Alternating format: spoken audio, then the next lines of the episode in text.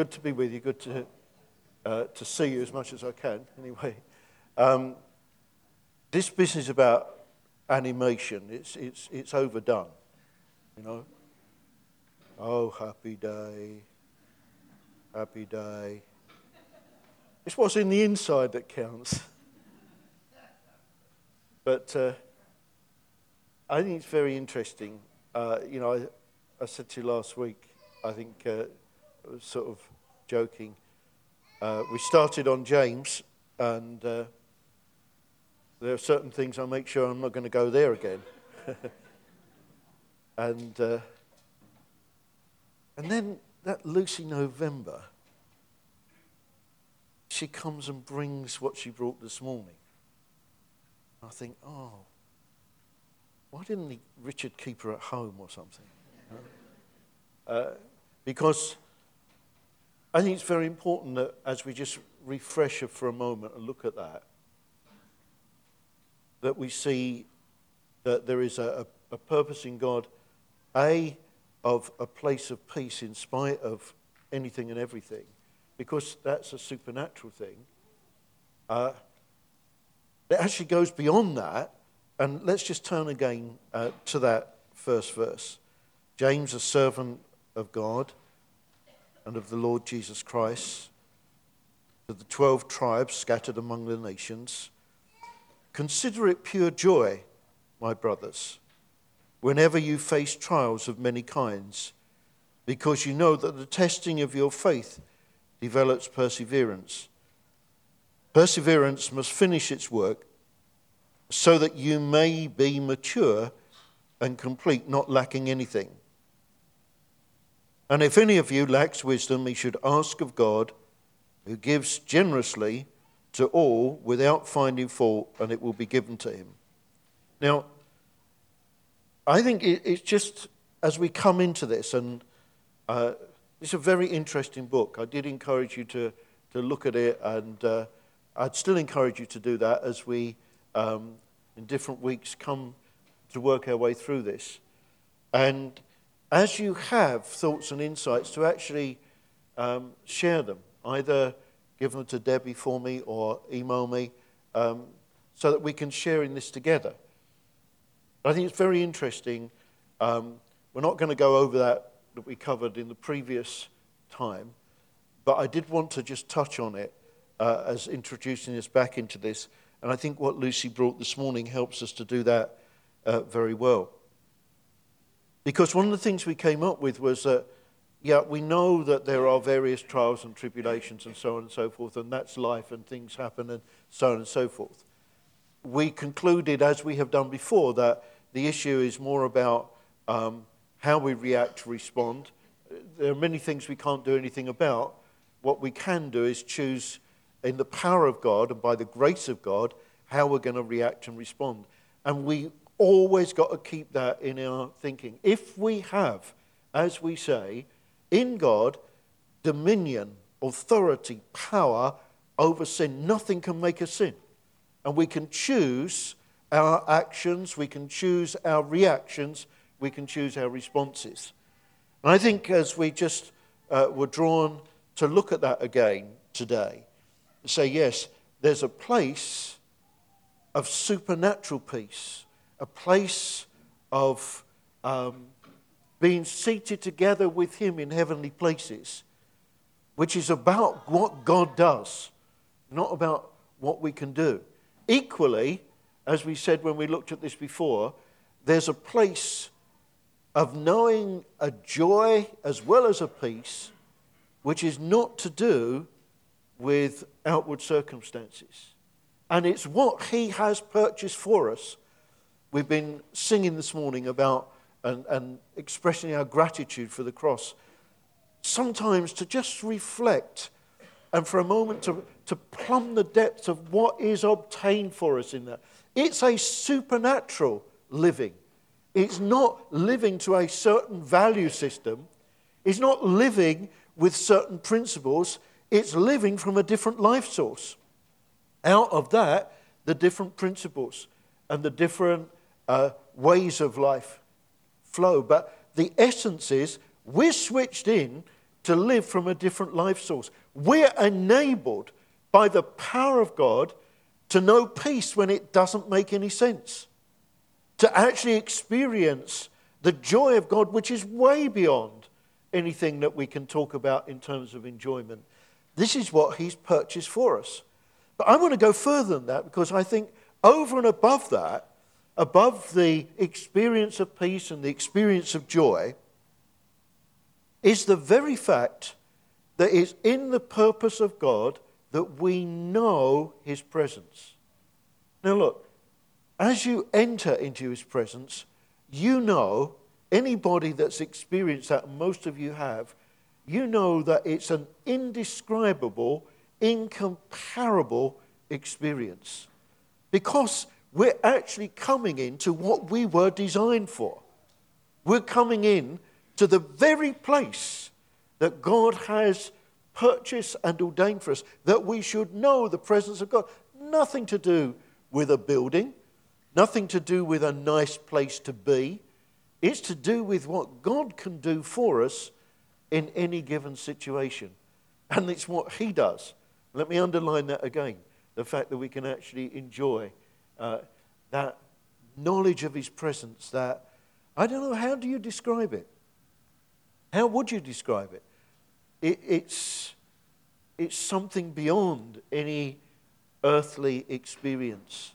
It's not something that can be obtained through drink or drugs or nice things or excitement or anything else. It goes beyond that. It goes into the place that we were actually designed to be. And that is part of what He's purchased. Not just the place of peace, but it's what He's got for us. Not just the place of joy, irrespective of what's happening. It's what He's got for us. But to actually know His presence. Isn't that wonderful? To actually enjoy His presence. What a place to be. That we, who have nothing to commend ourselves, can actually walk with God, know His presence, and as we were so excellently taught last week, can chat, and it's a, it's a two way conversation. You can actually hear him. Because as many as are the sons of God, led by the Spirit of God, and my sheep, those who belong to me, know my voice. It's all part of that provision. So I want us to um, keep that in mind as we look into that next verse that I've just read.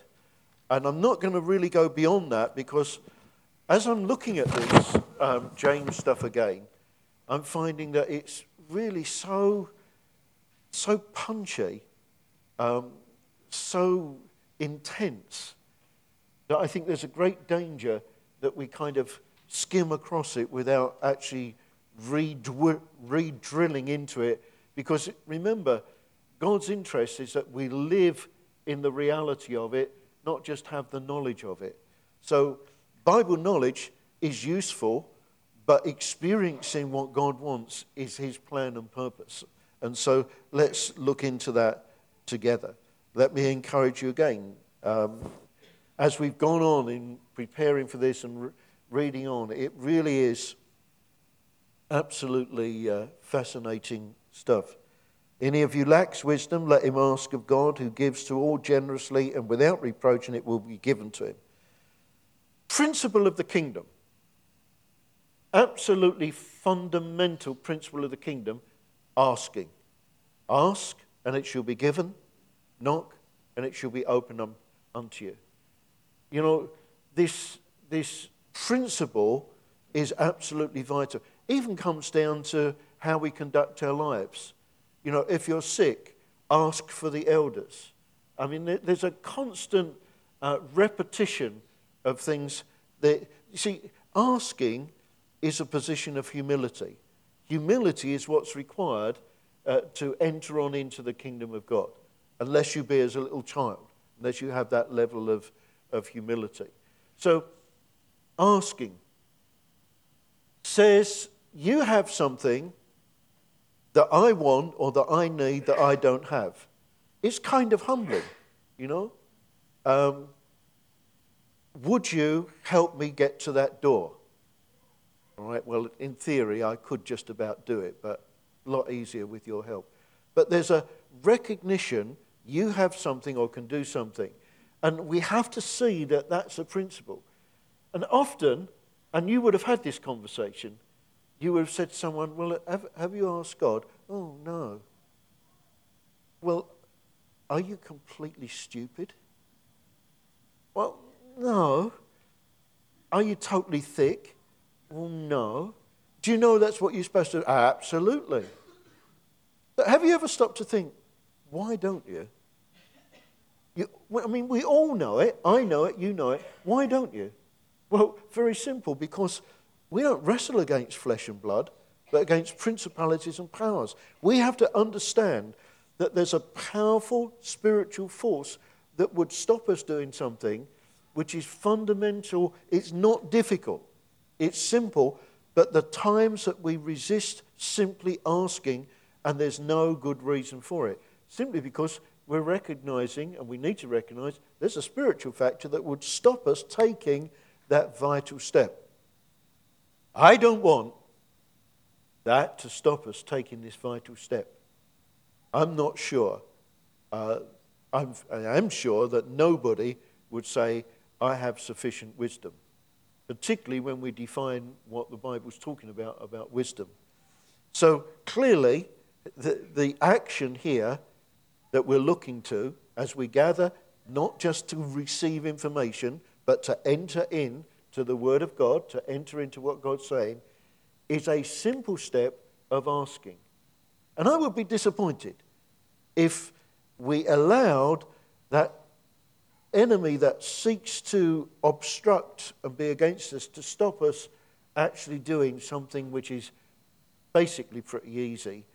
It's just why don't we do it? Because the enemy would stop us do it. So ask, and that's the, the key thing, the starting point.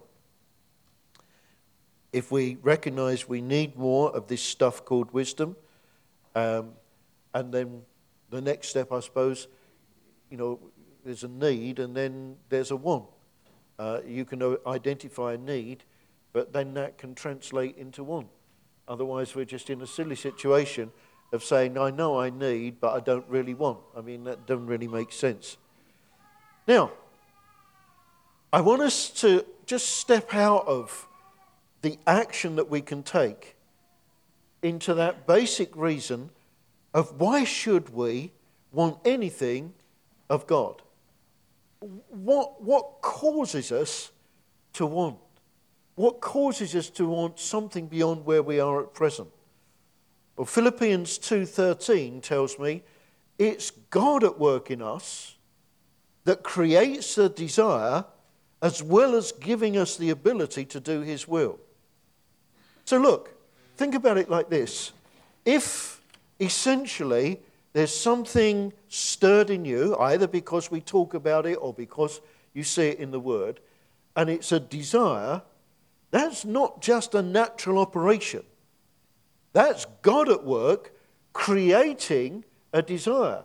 Now, the God who we love and serve, who we've been worshipping and singing to this morning and declaring, is not a God who creates a desire and then, as we go to take it, whips it away. So, follow me through. If it's a desire created by God, and if there's a response that we choose to make, we're actually onto a good thing because God is at work in us, causing us to desire. So as we go through, if you think, yeah, this is what I want, I want this wisdom that we've just read about. I recognize there's a lack. I recognize there's something more that I need. That's come through the goodness of the word, but it's also come as it becomes a desire, a want, because God is at work at you. God is at work in you. And there's an enemy that would seek to cause you to stop asking something which you would say don't even make logical sense. But it gets better than that. He says, Ask, and it will be given. Ask, and it will be given. And, and the good thing is, without reprimand, that means without being sort of told off. I heard once of a, of a conversation between a husband and a wife. And no guessing. And um, the wife said to the husband, Would you like another sandwich? And the husband said, Oh, yes. And the wife said, Pig. Now, I, can't remember where I heard that story. But there was reprimand simply for asking. Now, the promise here is that there'll be no reprimand for asking. We're, guys, we're on to a good thing. Ask, recognizing that there's something more for us. Desire, created by God. Overcoming the enemy and not getting a clout round the ear at the end of it. I mean, we're on to a winner here. So it's for our good, and we can expect, therefore, to receive from God. But look, we're going to need to define what we're talking about. What is this wisdom? What is this wisdom? Now, we know wisdom as far as this world is concerned. It's about um, being smart, knowing what to do, having the answers, being able to win. Uh, what's that program where you get a lot of money? Which one? Millionaire or something. Yeah, something like that. Or anyway, one of those programs, which I know many of you can't answer, and I'm very encouraged that you can't, because it shows you're not wasting your time watching that. Uh, but it's not about that. It's not about being able to do the Times crossword, you know, in quicker than me, about three minutes. Don't worry, I've never done it. Not that stuff at all. So, what we've got to do, we've got to help ourselves by putting that kind of aside. That's, that's an earthly wisdom. And let's have a look. You have to jump on a little bit in James to get a definition of what God is talking about here. And James 3, verse 13. Who among you is wise and understanding? Let him show by his good behavior his deeds in the gentleness of wisdom. But if you have bitter jealousy and selfish ambition in your heart, do not be arrogant and so lie against the truth. This wisdom is not that which comes down from above it's the wisdom of this world. Look after myself or me first, last, and always. It's the wisdom, it's, it's kind of the prevailing attitude, the prevailing mindset. we can't blame Mrs. Thatcher for all of it. Um, you know, there was a, an element of, that was introduced through uh, those policies, as well as, of course, as you full well realize, she saved the nation. Um, but this is not a political debate. But there was an introduction uh, into the national psyche. But we are not of this world. We're not in this kind of first, last, and always mentality. So we don't want to lie against the truth. This wisdom is not that which comes down from above. That's the bitter jealousy, selfish ambition, arrogant. But it's earthly, natural, and demonic. For where jealousy and selfish ambition exist, there is disorder in every evil thing. All right, read on to verse 17 so we get the definition. But the wisdom from above is first pure, then peaceable, gentle, reasonable, full of mercy good fruits, unwavering, without hypocrisy. It's God likeness, it's God in us, or indulge me because I've developed a new word. It's godliness. It's like what he downloads to us so that we become more like him. It's his characters, it's his attitude, it's the very nature, the very quality of God. The very quality of God that helps us and transforms us and causes to be a, a people that represent him. You realize that in all that God's given us to do in the world, and it's vital and valuable that we do that, we show what He's like. We are salt in the earth and light in the darkness. That there are real and practical things to do, and we're engaging in doing them. But equally, you do realize that's not enough. That's just one aspect. There's something that He wants of Himself to, as it were, ooze out of us and it's described here very, very succinctly uh, in this James 3:17. So it's the opposite of men's wisdom. All right? Basically, in the kingdom of God, in the wisdom that's from above, you actually gain by giving. Now, that is not something in my years in stockbroking that I learned we gain by actually investing in a wise way. But it was always in order to get. In the kingdom of God, you gain by giving. it gets more weird than that. You live by dying.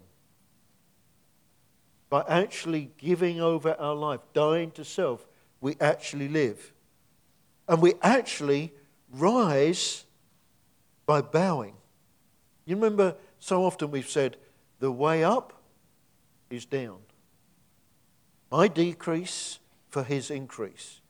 See, we're understanding that this wisdom from above, this wisdom of God, this stuff that God wants us to have and live in is supernatural. Now, stay with me for a bit. We're not going to go too long because I know this is a bit more sort of intense, but remember, we're we're moving to the point where together we're going to overcome the enemy that would seek to draw us aside and say, Why ask? We're going to ask, but we're going to ask on the basis of recognizing we need, having a desire, and also seeing the desire is actually created by God Himself. And we're going to ask, therefore, understanding, he's not going to turn us away. He tells us to do it. Tells, he, we won't reprimand us for doing it. Tells us that he'll actually give. I mean, here's a thing that you can ask with an absolute guarantee. Isn't that good? There's an absolute guarantee. You will get this because of what he says in his word an increase in his wisdom. So let's just look at the, this a little bit together. Pure. Um, pure is without contamination.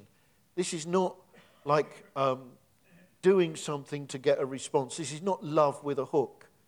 Um, years ago, uh, in the church, there was a young couple that uh, came, uh, they moved on, but they came from a different part of the country. And uh, they came to me and they said one day, you know, our parents have said they want to buy us a car. Wow, that's really nice. Uh, so that we can visit them each weekend. And they said, no, we, we've turned down the offer because that's, that's love, but it's with a hook. That's giving in order to, to gain something. We don't want to be involved in that. This is pure, means without pretense without self interest. It means about not accommodating, um, not kind of just putting up with. It would be like if we choose to minimize sin, oh, well, there's a lot worse things in the world, instead of actually standing out and saying, no, we will turn aside from that. Not avoiding to challenge something because it's easier, because, you know, yeah, I just like to keep the peace. It's about being prepared to speak the truth, even in a, an, an emotionally charged situation. And we'll hear a little bit about that in a minute. It's about giving, uh, giving kindly. And what I want to do is every so often, just so that we keep this in the, in the real world, just kind of think about examples. And to help me with that, um, some of the people that have been helping me in looking into this have given me some examples. And I think I might have Jamie's one now. So, this bloke called Peter um, wanted to communicate that he wanted to, to love his wife and give her the first of all the good things. So, he would, of the two dinner trays, take both out and he would give his less favorite one to his wife, but he'd do it first. And it would look like, here, I've got you a tray, thereby making sure that Peter kept his preferred tray for himself. Sneaky, isn't it, really? Um, I mean, what, uh, it's a nothing, isn't it? You know, what are we talking about? A tray? You know, it's, it's, it's pointless. But what does it show? It shows something different on the outside to the inside. And where does God look? Where does God look?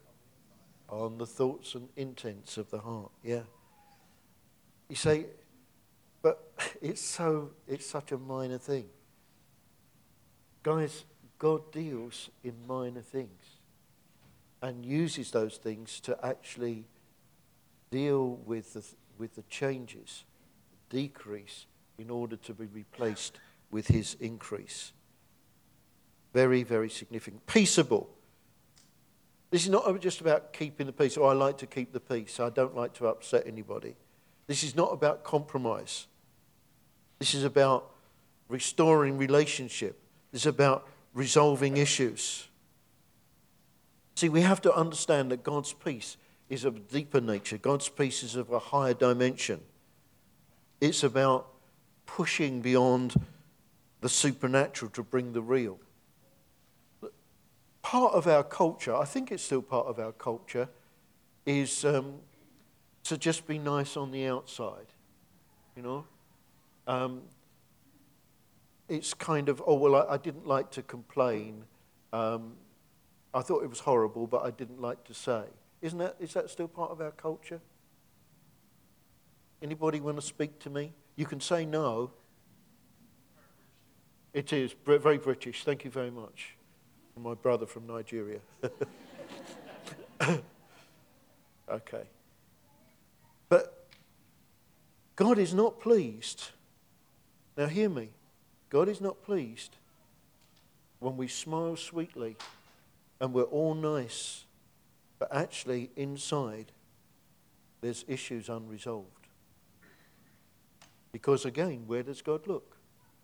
He's not really keen on a kind of just oh, we're keeping the peace, just an external thing. He wants us to be right and pure right the way through. Peaceable is not just about being nice on the outside. Equally, it's not about being a warmonger. Uh, it's seeking to restore relationship and reconcile.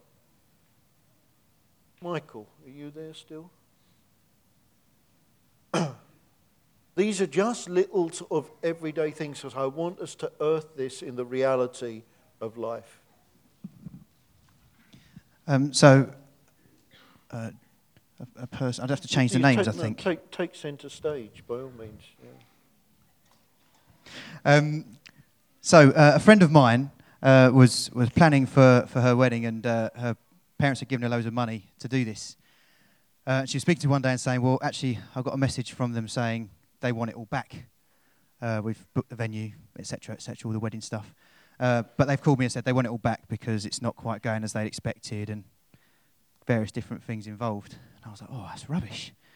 Um, and she was obviously very upset. Uh, and it was quite a kind of desperate situation for her. And it was, you know, we're going to have to get a loan and, and get in even loads of debt for this and all this kind of stuff because quite a sizable sum of money. Um, she was very upset. It was very easy. It would have been very easy to say, "Oh, yeah, that's really rubbish. You know, that's that's terrible. I can't believe you, that this has happened. I can't believe that they've done that to you. That's that's awful." Um, which is generally how she was feeling and generally what other people were saying. Um, but it felt like I needed to be a little bit awkward in the situation and, and and bring something a little bit different to what maybe was wanted or what other people were saying. Um, and so, what the, the kind of thing that I was bringing to every time she brought it to me, which uh, was, was basically, look, I think you need to sort this out. I think you need to speak to them about it. I think you need to deal with the issue and try and actually make this relationship with your parents work. Whether they give you the money back or not, I don't know. And I don't think actually that's the important bit. I think the important bit is that you, you, are okay with your parents and you actually go and speak, speak to them about it. And she was angry with them. Uh, she didn't want to do that. Um, but yeah, it was just very awkward and something against what she would have wanted and something against what other people were saying was, look, give them a call.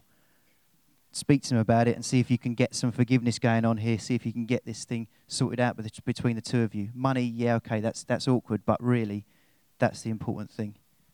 Yeah, thanks, Michael.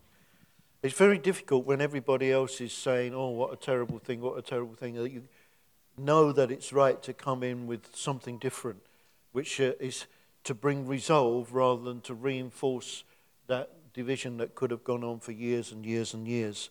Uh, peaceable. We're talking, remember, about godliness, how God wants us to be, but not just how He wants us to be, how He's choosing to empower us to be. So, in this time, in this particular uh, book, this particular teaching, we're looking at um, how we grow up into Him, how we become more like Him. So, it's, an, it's a teaching, but equipping time. It's merely a teaching if we don't enter into what the word says. It's an equipping if we then receive from God according to his plan. Gentle. Uh, gentle, you know what phrase we use about coming in an opposite spirit? You know, people will be grabbing at things and then we decide to give instead of grab. Just a completely opposite spirit. Uh, everybody's trying to get to the, uh, to, the, to the buffet first, and we open the way and let somebody go in front of us. Just an opposite spirit. It communicates far more than even words. And this story, uh, and I'll tell it to you because um, I'm not sure, it's about PJ. And uh, in the West African um, culture, uh, there can be higher levels of animation than the, the, the rather restrained, restricted, and, uh, and limited British. Um, that would even extend, I believe, to as far as Nigeria, would it not? Yes, yes. I mean, we're, we're different cultures. So much so that if you're in Sierra Leone, uh, people might be having a conversation and you think it's just about on the verge of a major fist fight, but they're just talking about the weather or whatever it is they talk about, you know. But then there are times when it is an argument, and I've had the privilege of sitting in on some of those and even been on the receiving end of some of them. So um, this is where PJ was in a situation, and he didn't tell the story, somebody else told it to Jamie afterwards. But there was, uh, he was dealing with somebody who was extremely uh, not only irate, but seeking to, uh, seeking to get a response, trying to escalate the situation. And in the goodness of God, PJ, who can be quite animated, you know, I have seen that as well, but he was just doing what God wanted. And he was, if you like, a soft answer, turns away wrath. Afterwards, This person said to somebody else, and it came back to us, that they were trying everything they could to actually provoke him. But he chose, in the power of God, in the wisdom of God, to come in a different spirit. And God empowered him to do that. And it had a far more profound effect than if he'd have just responded in the natural or traditional way. Gentle, coming in the opposite spirit. Uh, you know, I've heard, uh, I think it was quite recently, um, can't remember who of you told me about this, but um, it was one of the teachers saying if you, shouting at kids that are fighting does, is like pouring petrol on a fire sometimes. There's a different way, sometimes coming in, in quietness. And one thing for sure, that we have to be very careful. Excuse me. That if we enter into a debate or an argument and we win that argument, but we end up with the same contentious spirit, we've actually lost it. You can win an argument in the same way as you can win a battle and lose a war. And God requires that that gentleness, this godliness, is expressed in that way. Reasonable, persuadable, ready to come into line with God. You know when you drive down the road, you, you see a give way sign? Anybody ever notice one of those? You know, you just ignore them. Okay, all right. A give way sign that, that readiness to yield to. And we're not talking about becoming uh, wavering, but the readiness to yield to what God wants. I want to react or respond like this. I have made up my mind. I have decided. Do not try and confuse me with facts. I've got an opinion. You know, essentially being open to reason, reasonable, persuadable, and certainly ready to give way to God and what He wants. Not talking about wavering, I'm not talking about double mindedness, I'm talking about being prepared to yield to God, being correctable, seeking to understand reasons and motives that are in operation. Not being dwelling in insecurity where we can't be corrected. Uh, and I'm not talking about that kind of cultural thing. Oh, well, we agree to differ. Uh, there may be certain applications for that, but to me, that is often uh, choosing not to resolve rather than um, something that looks nice and polite.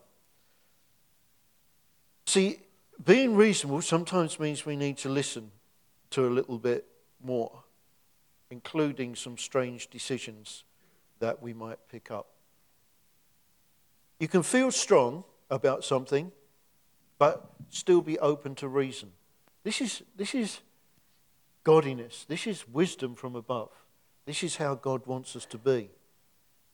Yeah?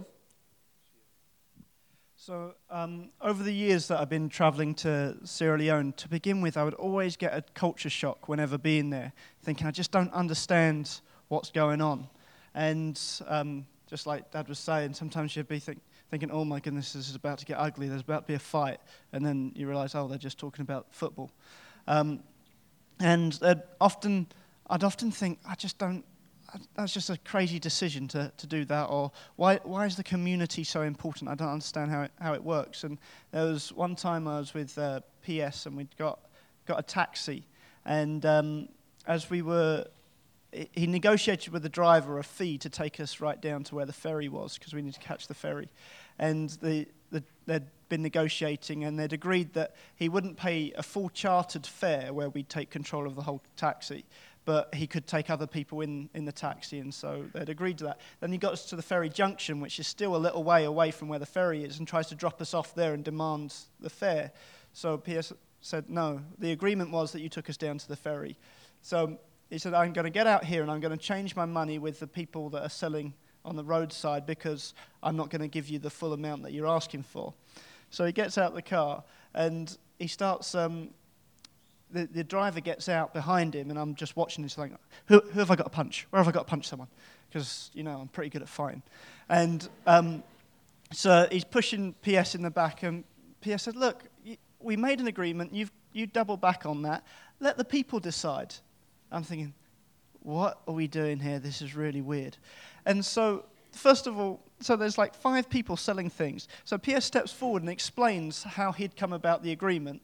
And then the driver stepped forward and explained how he came about the agreement. And they just, they said, well, well, no, PS is right. And the driver like, all right then. So he gets in, back in, he gets back into the car and drives the rest of the way, complaining. But not only was it amazed me that we set up a, a jury just an instant, that it was accepted their ruling, and uh, and what I find amazing, like where could we do that in Dagenham?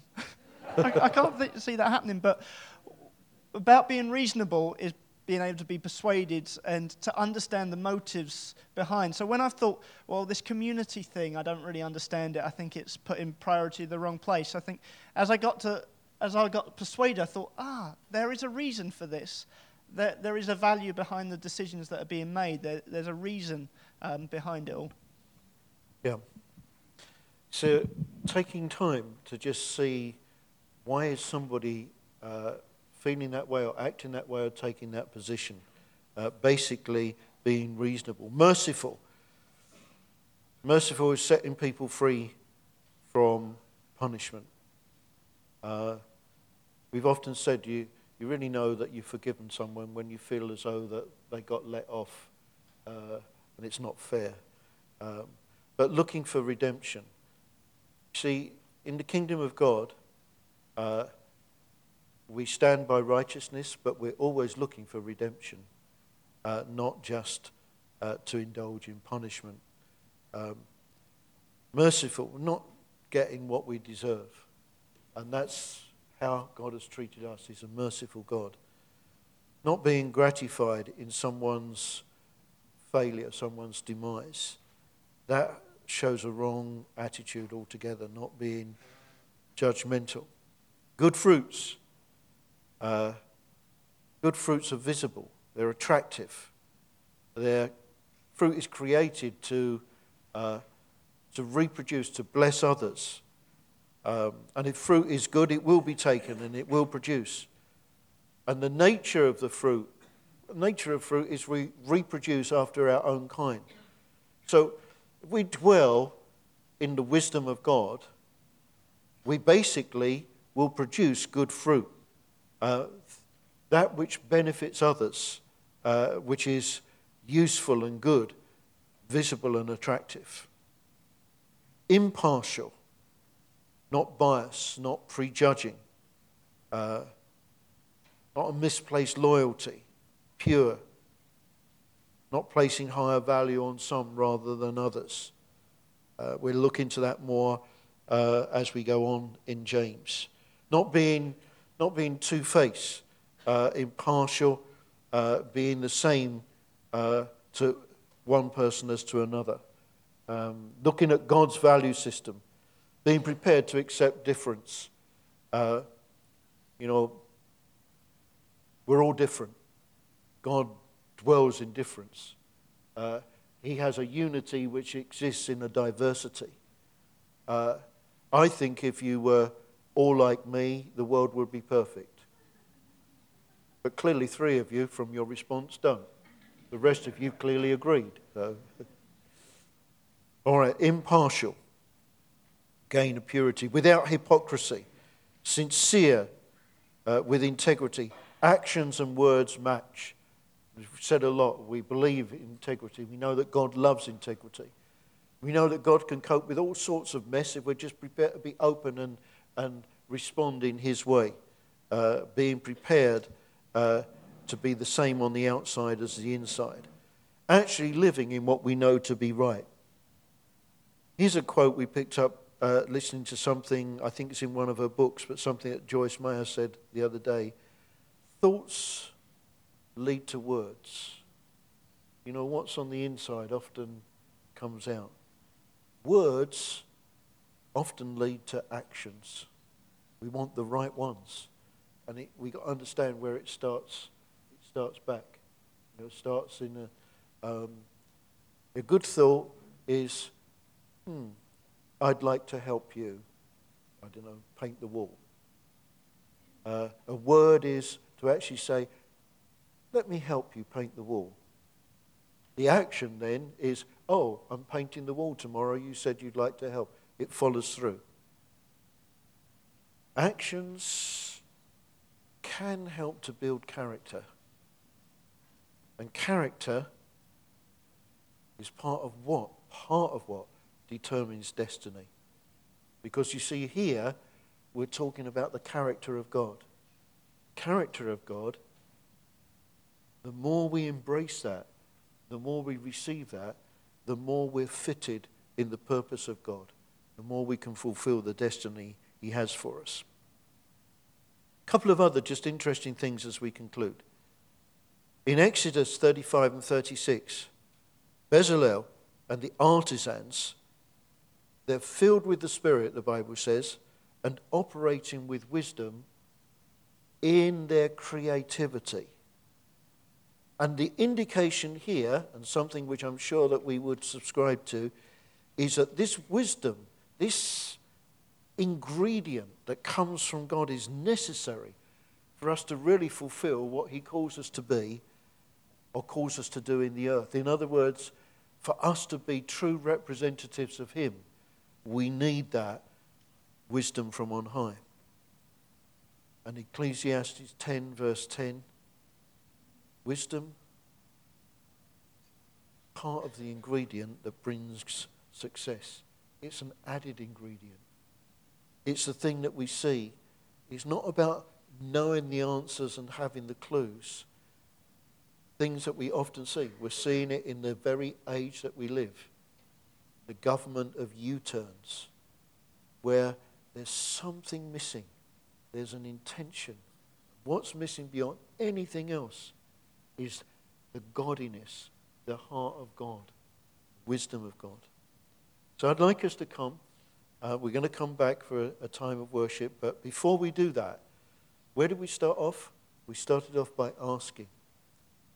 And if, as we've gone through, and I know it requires a deeper level of concentration and, uh, and, and sticking with it, but as we've gone through and defined wisdom, if you have settled that actually you lack, you need more of this godlikeness or godliness, then I want, before we do anything else, to move this from a teaching into an equipping so that we actually seriously come before God and ask Him to confirm His word with signs following.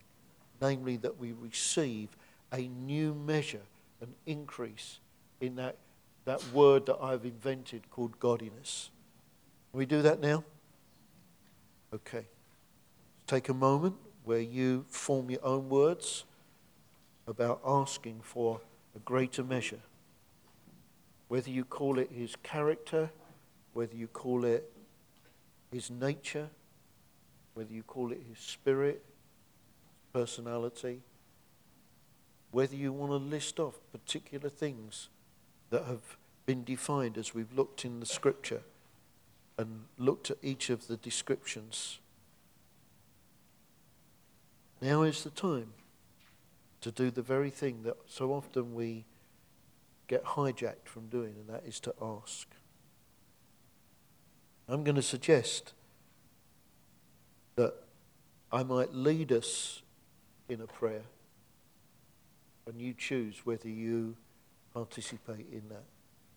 For those who want, you can add your agreement to this, whether it's verbally, out loud, or silently, essentially saying, yeah, this is for me. So, Lord, we receive your promise.